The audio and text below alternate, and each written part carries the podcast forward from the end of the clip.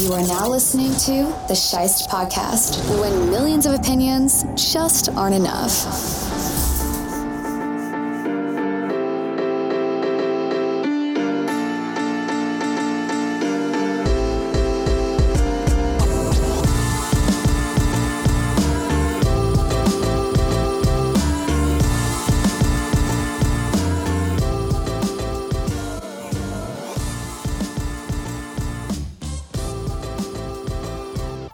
What's up, football fans? Welcome back. It's the Pick'em Show. I'm your host, Nick Sheist, and Christen's not going to be joining me today. She's a little bit under the weather, and she tends to do a lot better with the picks when she doesn't come in here and help me with the show. So she doesn't want to help. I try to get her in here at least to do the reads, but she's not with me today. So we're going to be flying solo on this one. But you know what? We still got a lot to cover, so let's get right to it.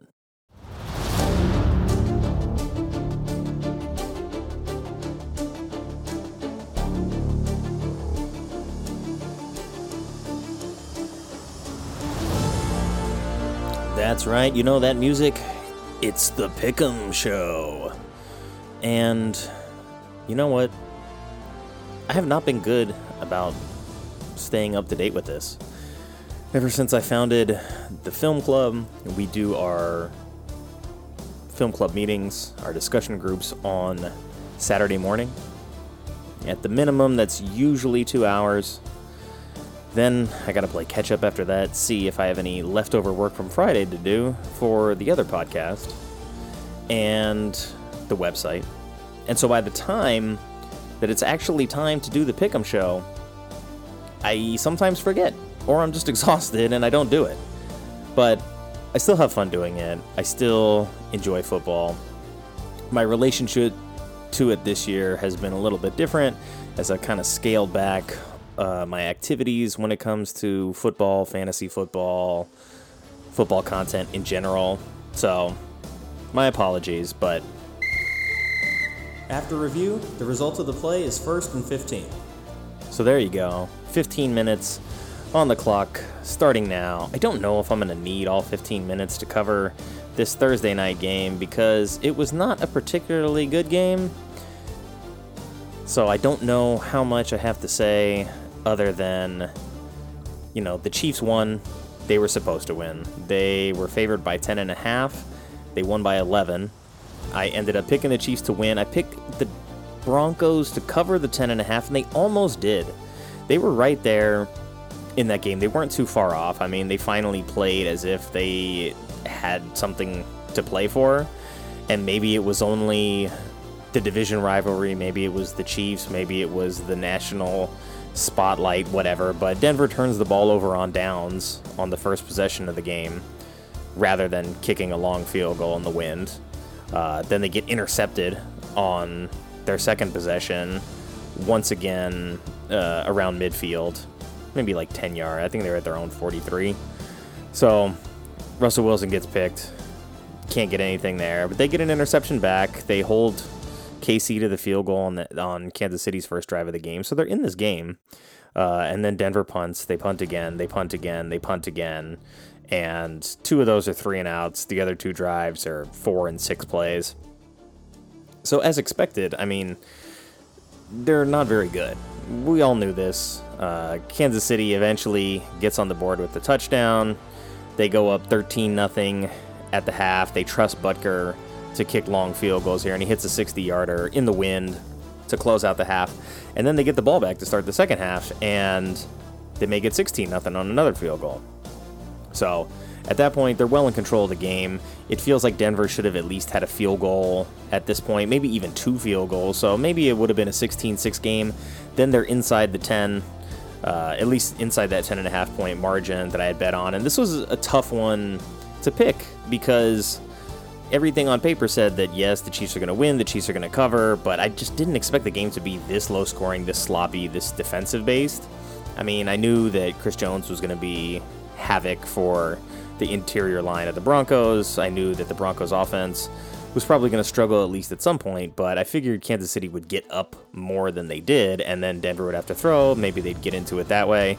But 16 0 KC, what happens on the next Denver drive? Russell Wilson intercepted. I think, the, I don't know if the, I don't know if this one was tipped, but there was a ton of tipped passes in this game, and it's like sort of the holes in Wilson's game are showing, and he's had, you know, for the most part, to be fair, he's had a good start to this season statistically.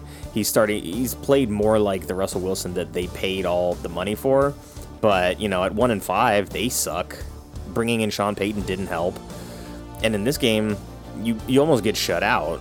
He gets intercepted, they force another punt, so it's still 16 nothing. If they can score a touchdown and make it interesting, maybe they exchange punts again and then they finally score a touchdown 16 to 8 uh, with six minutes left. So at that point, it's an eight point game all I really want Kansas City to do at that point, with six minutes left in the fourth quarter, is just run the ball, get some first downs. You don't need to score. I really don't want a field goal here because that makes it 11 and it, it busts up the uh, the spread. But they get the field goal, and then what does Denver do? They freaking fumble on the next possession, and they take themselves out of any chance to score and help me out there. So really no surprises here other than the game was so low scoring and that Denver's defense actually was a match for KC. But if you look at points against, Denver's given up 200 points. I don't think any team has given up 200 points this season. And I mean, obviously, Denver's played one more game than everybody else, but if you take the 19 out of it, they're still at 191, and that's still way more than the next closest team that's sitting at, let me see, 160? That's still 31 more points than the next closest defense has allowed, and that's the Commanders. So I don't know if that says more about Denver's defense showing up for this game in particular, or if it really says that Kansas City maybe is not as good as their record indicates. I mean, they are 4 and 1. They've won the games they're supposed to. I mean, shit, they're 4 and 1. I can't take it away from them. They're still on top of the AFC where they should be, where they have been. They're the Chiefs, right? they do what they do. They win games. They find ways to win. And they treated Denver like the little brother in this game. I mean, Andy Reid was calling out like stupid trick plays out there. He really didn't think Denver was a threat at all. And as it turned out, they weren't. So I guess Andy's right about that. But, you know, realistically, you're looking at, let's see, a fumble, a pick, a turnover on downs, and an inter- another interception. That's four turnovers in this game for the Broncos. That's you can't win like that. But in terms of points for, they have scored. So I know the Chiefs' defense has been good this year. Uh, I don't know if it's as good as it looks on paper because the Chiefs, or excuse me, the Chiefs are five and one now. So uh, I know that you know they lose to the Lions, they beat the Jags, they beat the Bears, they beat the Jets, they beat the Vikings. So let's see, Jets losing record, Vikings losing record, Bears losing record. I think at the time they played the Jaguars, the Jags were 0 1. Uh, Lions they lost to. So the only team with the winning record that they beat was the Broncos. But the Jags have gone on to beat the Bills, establish a winning record of their own, so I'll give them that one too. But realistically, like their strength of schedule is weak and they haven't looked super impressive. They barely beat the Jets. They hang on to beat the Vikings in a close game where Je- Justin Jefferson goes out. They they struggle here where they shouldn't at home against the Broncos. I know it's the short week and Thursday night football is kind of ugly, but I think this is not the same Chiefs team that they used to be. I mean, Kelce can still get it going. They run the ball well. The defense is playing well, and they're going to be in games because of that. So they're still going to be contenders because they still have the coaching, they still have the quarterback play, they still have the Kelce Mahomes tandem. They can run the ball and they can win ugly games like this one 19-8 or against the Jets 23-20 or against the Vikings 27-20 or against the Jags 17-9. So, and honestly, the way that uh, the Lions game went at the beginning of the season, I feel like the Chiefs probably should have won that game, but you know, the ball just didn't bounce their way in that one, and the Lions took advantage. So the Chiefs could easily be 6 and 0. They could also probably, realistically, be 4 and 2. You know, so the Chiefs are not the Super Bowl champion Chiefs that they were last year. There's been a lot of change, but they also have the benefit of still being 5 and 1, still being on top of the AFC and still having the whole rest of the season to really sharpen up their tools and get ready for the final stretch and get better. Uh, so you also look at a team like the Bills that should be a threat to them, but they stumbled and lost to the Jags, who the Chiefs beat. You look at the Bengals, who have been in the AFC title game recently and they're way out of not way out ahead, but at five and one, they are a step ahead of those other teams that would have been their primary threats at this point. And who knows? The AFC West not looking particularly good either. The AFC North is who knows. Any any team on any given weekend is going to be the best team in that division. Uh, the AFC South Texans look like they were going to be good, but kind of sank on that one. The Colts they seem to win games where their young rookie doesn't start or doesn't finish, I should say. And they don't want to go with the backup who wins games. And then you've got the Titans, who they don't know who they are right now. They're still struggling. Uh, and you've got the Jags, who are probably in there in the top four or five teams in the AFC because of what's going on right now. So the Chiefs are doing what they're supposed to do, and they got time to figure it out.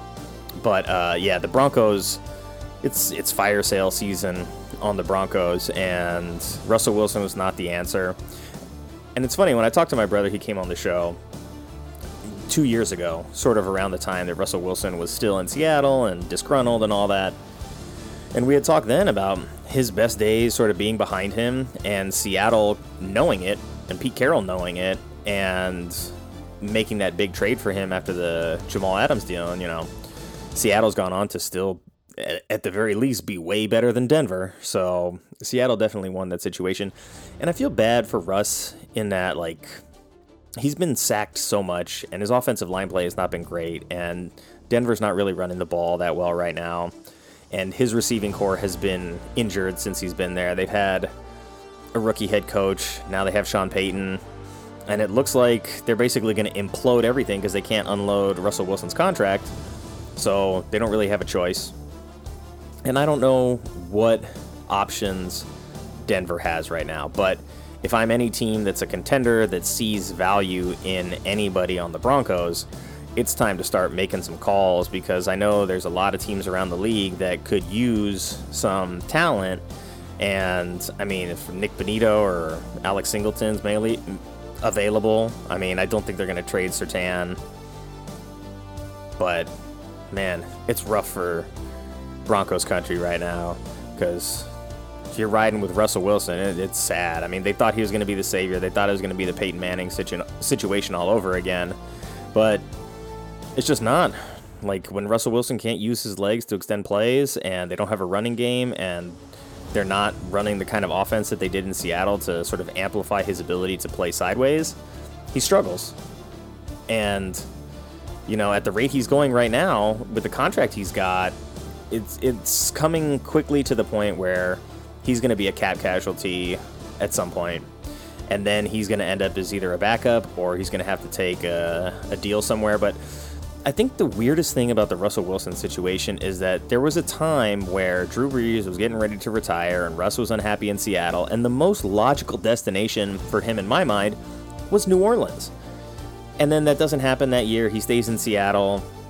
They have a decent year. I think they were like 12 and 4 that year. They may have even won the West, and then they lost at home in the first round of the playoffs to the Rams that year.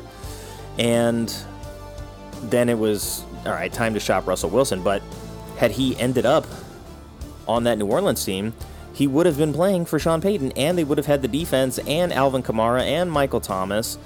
So it just would have been a much better situation than ending up in Denver, although I don't know that Seattle would have made that deal to ship him over to New Orleans. But, you know, not much else to say about this game. So we'll put a pin in that, and we'll move on to the games that we have on deck this week. Two minutes to win it. All right, we're getting started with the Ravens at the Titans, but both of them at London. I'm not going to wake up to watch this game for a couple of reasons, but I just don't like it. Uh, the Ravens have not looked great in these last couple of games, and it's not that you know they they I mean they beat a Cleveland team who was on like a rookie quarterback. Uh, I think he was like an XFL quarterback, basically. But the way that they blew the win against Indy, uh, the way that they blew the win against Pittsburgh, it's on Lamar Jackson. I don't think he's playing particularly well right now. And, like, if he can't close out games, they're going to struggle because they play, for the most part, pretty close games. And if Tennessee does nothing well, what they do fairly well is they limit the run. So if Baltimore can't run the ball here, it's going to be tough sledding. And I know they've got some guys out. Uh, Treylon Burks still out. I don't know. They got to. Ever since getting rid of Corey Davis and then moving on from A.J. Brown, and like that whole receiver situation has been bad, but they're missing Elijah Molden at corner. Luke Gifford at linebacker is going to be out. But I still, I just, I don't, I don't trust either team. And going on the road, I really don't know what to expect here, but I would trust the Derrick Henry. I would trust the DeAndre Hopkins. I know Baltimore's favored 68% in this game. They're favored by four and a half, over under of 42 and a half. Yikes. I'm going to say the over under is kind of low, but it is London. I'll take the over at 42 and I'm going to take Tennessee to win this game outright and cover the four and a half. I just don't trust Baltimore enough to make it happen right now. I'm sorry. Next up, we have the Washington Commanders on the road at the surprisingly 3 and 2 Atlanta Falcons. If you were to ask me who I think the better team is, I would have said Washington, but I don't know anymore because the way they lost to Chicago was embarrassing. They played close against Philly right before that. They got hammered by the Bills the week before that, 37 3. And then they beat what's very obviously a bad Denver team in a close game. And Arizona, who I think is 1 and 4, they beat them 20 to 16. So close games against bad teams. And then one close game against a good team. A smashing by a good team and a smashing by a not good team. So it's really tough to tell like what identity Washington is. But Atlanta doesn't seem to have anybody on the injury report. If you look at the amount of rushing yards given up per game, Washington at 133 a game is not a good recipe against an offense that likes to run the ball, against an offense that maybe found a little bit of the Kyle Pitts that they drafted and I know Atlanta doesn't really score all that much, but they give up way fewer points too. They've only given up 96 points, so their defense has been good, and I like Arthur Smith as a coach. Washington, on the other hand, as I mentioned at the outset of the show, is the team that's given up the second most points in football, and they still have a whole game to go. So, if anything, I'm taking the over in this game at 42 and a half. Uh, I could still, I could still see a lot of field goals in this game because they're in the dome. Both teams like to run the ball. I think Washington probably has the better passing attack, uh, but Atlanta is not going to let them lean on that too much. They're going to force them into positions where like they have to be efficient, and we've seen that Sam Howell, while he's had good moments, is efficient's not the word I would use to describe him with six touchdowns and six picks. Ridder's right there with him with four touchdowns and three picks they're both going to run the ball. It's going to be a game that I think is probably decided by a field goal or less. So I could see that Atlanta two and a half being accurate. Uh, yeah, I don't trust Washington, but in my gut, I think that they're a slightly better team. And they're going to be embarrassed after that Bears loss. I'll take Washington to win on the road, which means they're going to cover and I will take the over 42 and a half. Next up, we have the Vikings 1 and 4 on the road at the Bears 1 and 4. This is a slop fest, all right. And you know, Justin Jefferson's out, which is really bad news for the Vikings and for Kirk Cousins fantasy owners like myself. And the Bears, like, hey, if last week was an indication of anything, it's that they have potential. And once they stop trying to rein Justin Fields in and make him a traditional pocket passer, they can score points. And I know Eddie Jackson's questionable. Uh, Terrell Smith is out. Equanimeous St. Brown is on IR. Kyler Gordon's on IR. Khalil Herbert's on IR. But D'Onta Foreman stepping in at running back, I think, fits Chicago style really well and it's probably uh, a better injury situation than trying to replace a Justin Jefferson.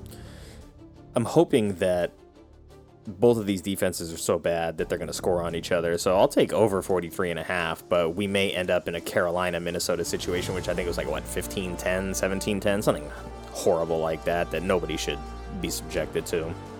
When you get two bad teams, if nothing else, you want to see them score on each other. You don't want to see them both be so bad that nobody scores. So Minnesota favored on the road by three seems like a lot in a spot where you don't have Justin Jefferson.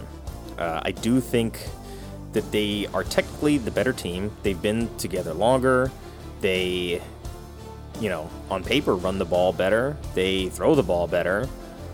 Their defense is technically slightly better, I think, but in terms of yards allowed, I mean, it's it's a push. You know, they they're a little bit better. Um, but in terms of yards for, they throw the ball better. Ugh, this is ugly. Minnesota needs this. I mean, Chicago's still in the building stage, but if Minnesota wants any chance at the rest of the season, they're going to have to win this game. So I'll take Minnesota on the road by three over 43 and a half. And up next, we have the Seahawks, 3 and 1, on the road at the Bengals, who are 2 and 3. Cincinnati's been off to a rough start, but they go as Joe Burrow and Ja'Marr Chase goes, and when those two go well, they go really well. And, you know, Cincinnati has struggled. Their offense has really been the issue here. They're not even averaging 300 yards a game of offense. Their running game has been stale. Their passing game's been bad. I don't know that Seattle is going to match up particularly well with Chase here. Uh, Artie Burns is out. Coby Bryant's out for them. Damien Lewis at guard is doubtful too, so they're going to miss a piece along the offensive line. Dee Eskridge went on reserves. Uh, he's suspended, I guess. Uh, there's still Tee Higgins is questionable, so he may come back. And I know Seattle has won their last three in a row, and they score. You know, they scored 37 against Detroit, beat them. That's a huge win for them. Uh, they beat Carolina 37-27. They beat the Giants 24 to three. And then on the other hand, the Bengals have not looked great, but they did beat Arizona. Eh. Then they, they got pummeled by the Titans. They held off the Rams. They tried to mount a comeback against the Ravens and couldn't. And then they lost their other division game to Cleveland. So, I mean, everything's pointing to Seattle here, right? But if Burrow's calf is okay and he can play his style of game, they may have a better chance. It's in Cincinnati. Seattle is favored in the matchup predictor at ESPN 53.5%, which is surprising, uh, especially as a home game. I can see why Cincy's favored. Three seems like a lot, though. This seems more like a one and a half, two and a half spread kind of game. So Cincy by a field goal at home is a little awkward in that regard. So I could see it being close. You look at something like points. Cincinnati hasn't scored that many, but you know their defense has only given up 114. Seattle's at 91, so it's not like either of these defenses gives up a ton of points. But I could see them scoring on each other here because of just the pace of the game. And both of these teams like play an explosive style of offense. They both like to go down the field. They both like to hit big plays.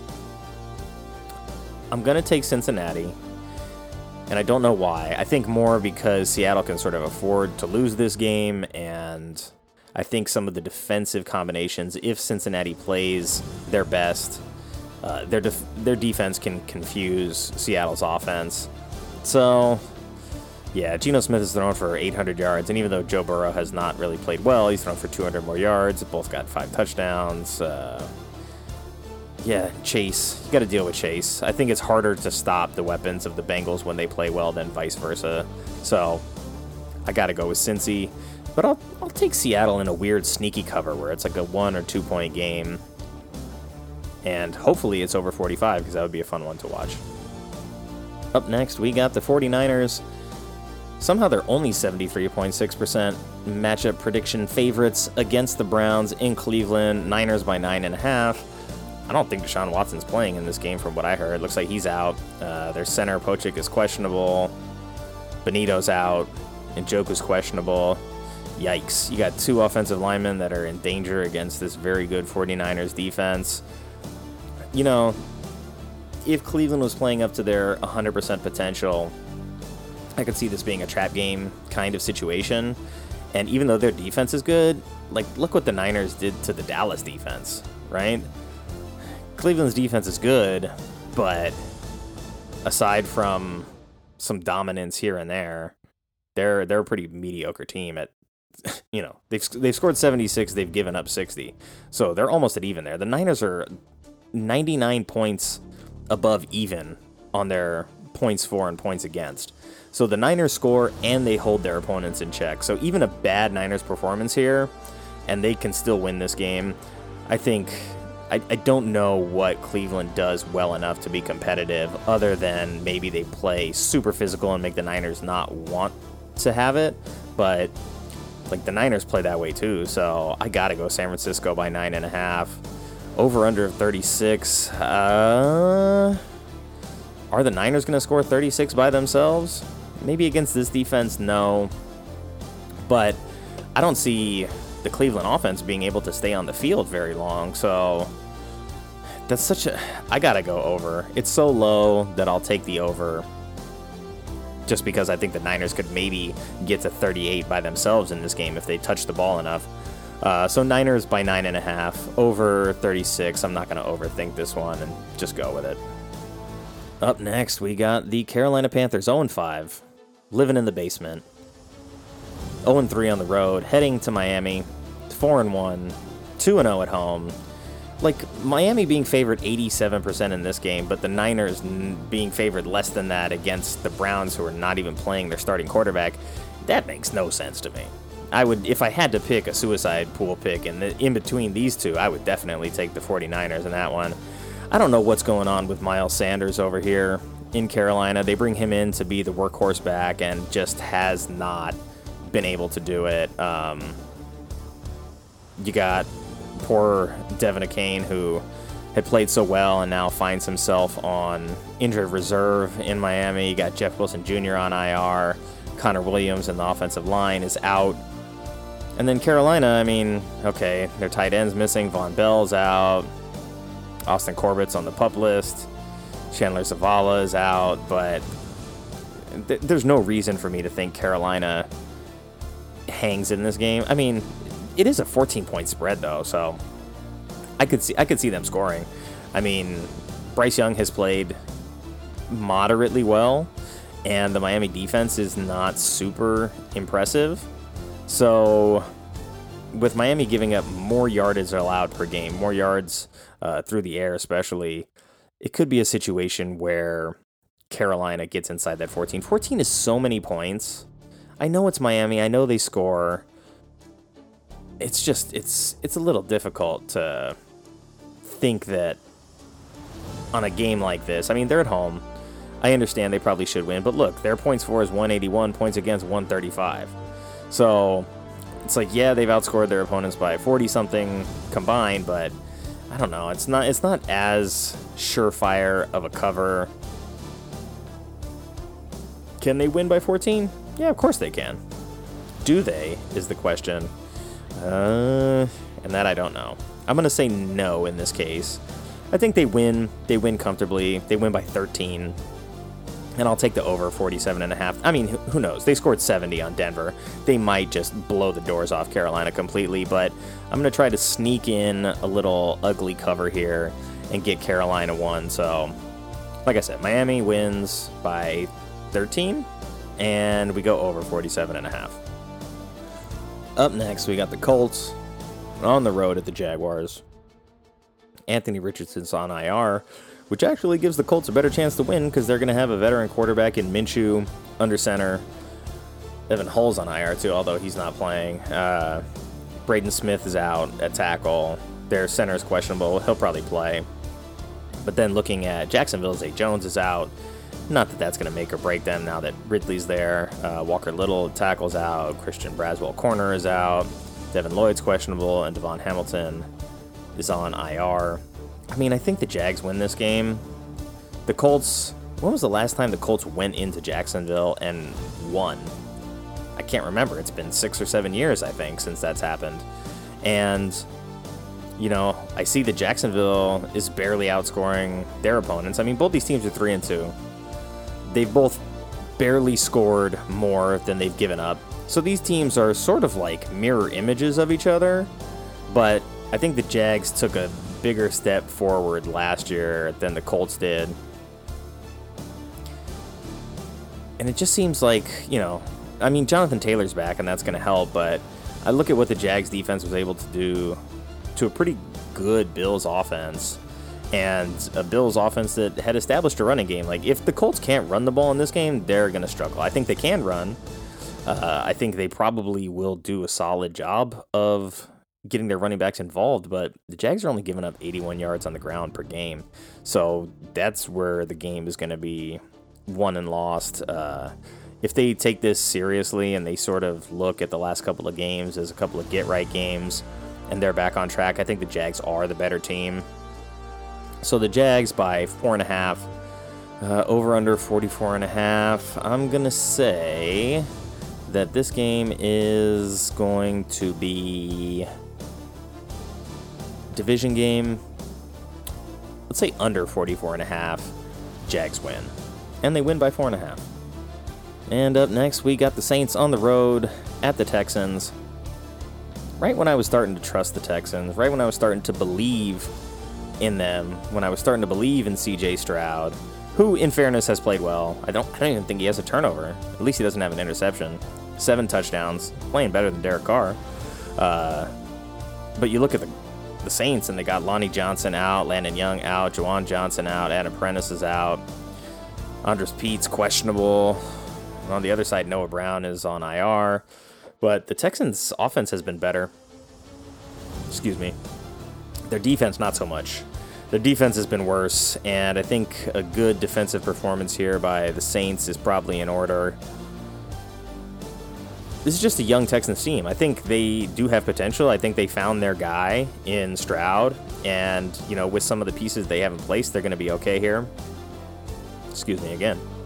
New Orleans favored by two, though, on the road with Kamara back, over under 42 and a half. I'll take the over at 42 and a half. I don't know why. I'm just I'm hopeful. And I think the Saints win by two. We get a 23 20, 24 21 type of game out of this, I hope. Uh, it could be a fun one, though, between a team that's sort of in limbo between whether or not they're going to be good or bad this season, whether or not Derek Carr is going to be able to make them a playoff team and they start to contend with him. And a Texans team that is going from being like arguably the worst team in football to being a pretty solid team and, if nothing else, a pretty tough out for every team. But I'm going to go with the Saints here in a in a game where their defense wins it for them. So maybe I don't know. I'll stick with over 42 and a half because I want to see that, but it could definitely be on the underside of that one. Uh, up next, we got Mac Jones and the Patriots. I don't know how they're even 44% favorites in this game. The Patriots suck, but the Raiders have not shown to be significantly better at this point.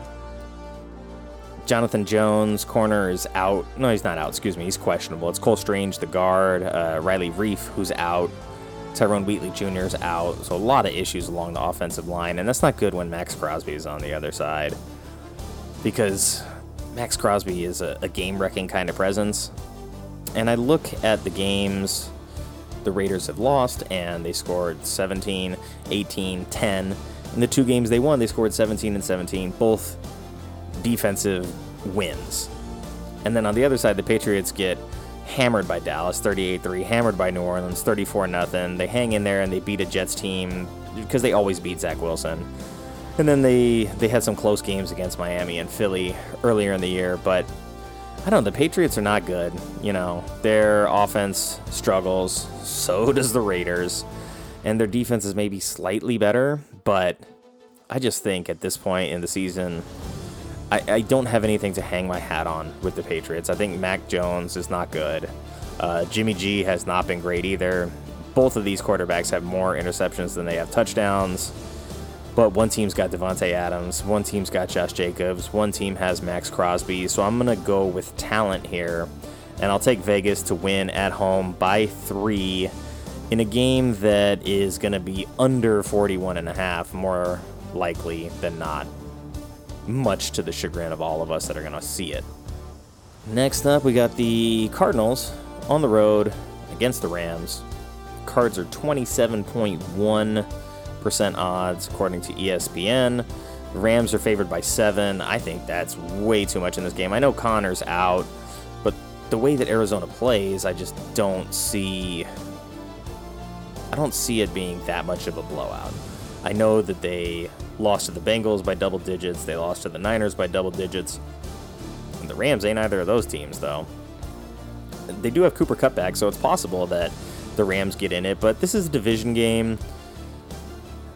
I, I just don't see it being a blowout. I see it being competitive because they were competitive with the 49ers for a little bit until the Niners showed that they're the better team.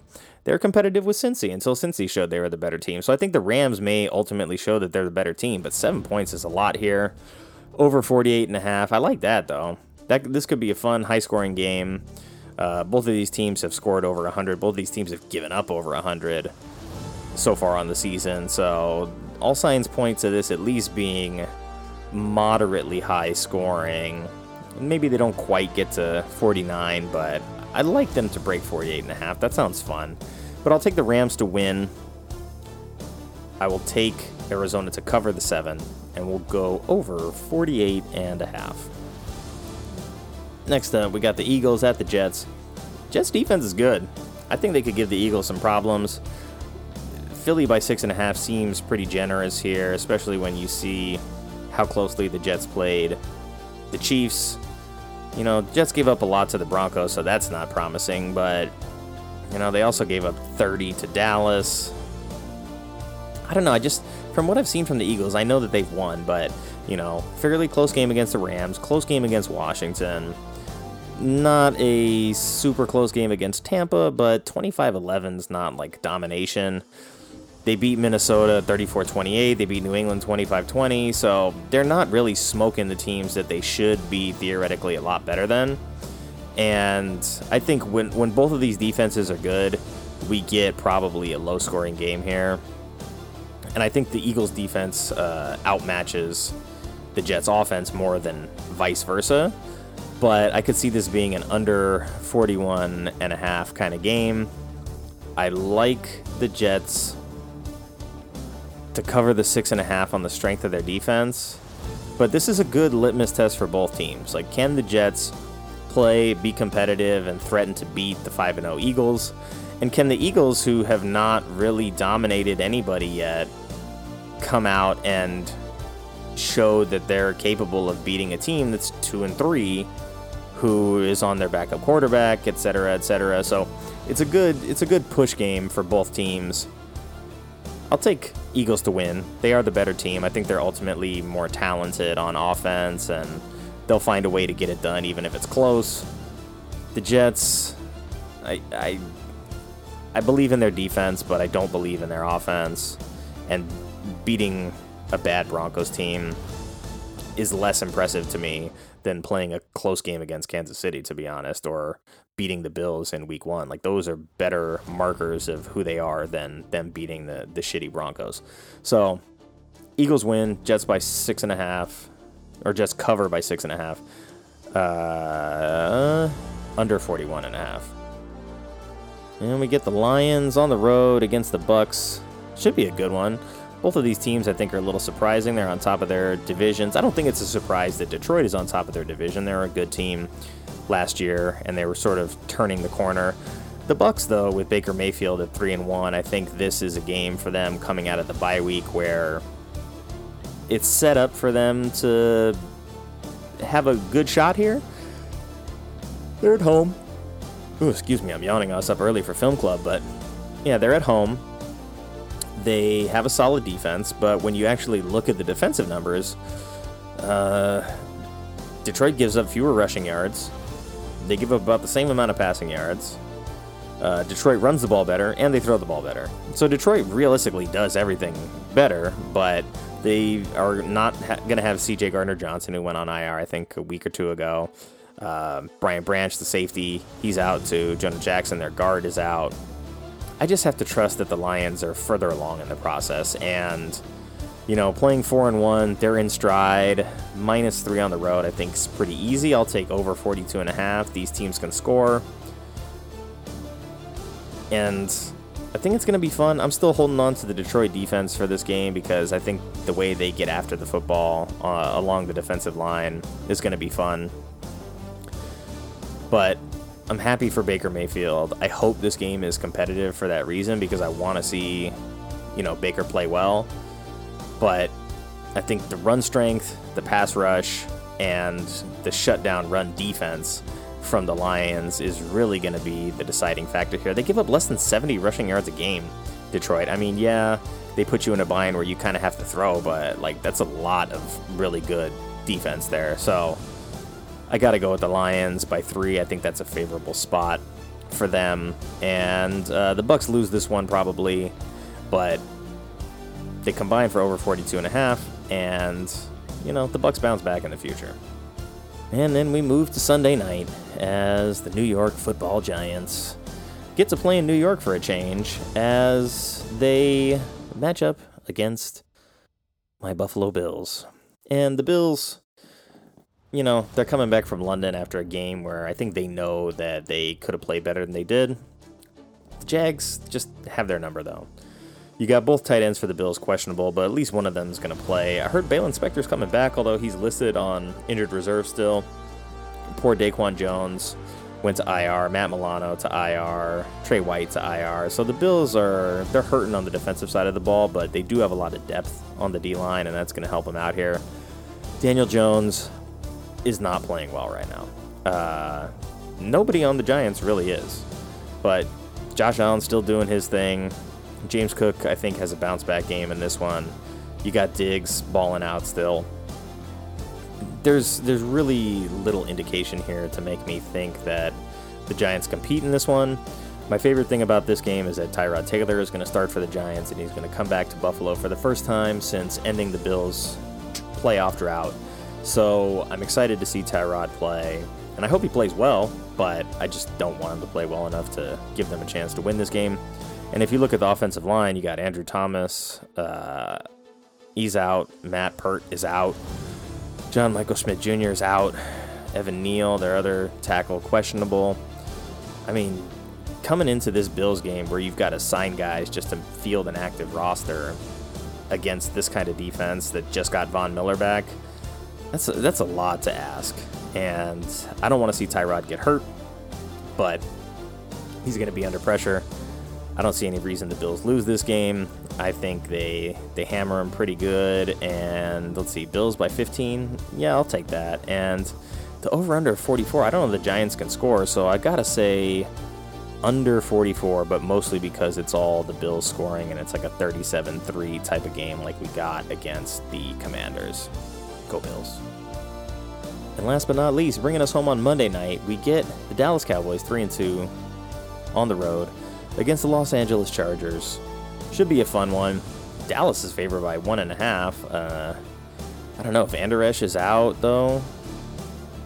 I don't know why they're favored, other than they're the Cowboys and they got a good defense. But you know, the Chargers run the ball about as well. They throw the ball way better.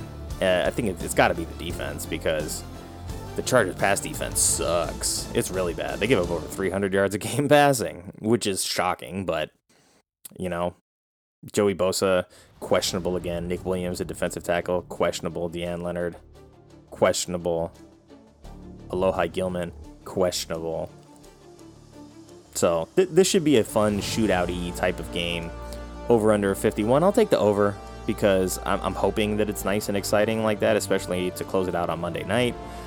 You got Dak and Herbert, both about the same. They're both, uh, you know, between a thousand and eleven hundred yards ish. Uh, Herbert's played better though, and I think even without Mike Williams, they just he. I think Herbert's the better quarterback, to be honest. I, I like Dak. I don't hate him at all. I think he just has not evolved significantly since he got good and now they really don't want to put the pressure on him. They want to run the ball. They want to play defense. They they're not asking him to throw the ball he like he was in other seasons.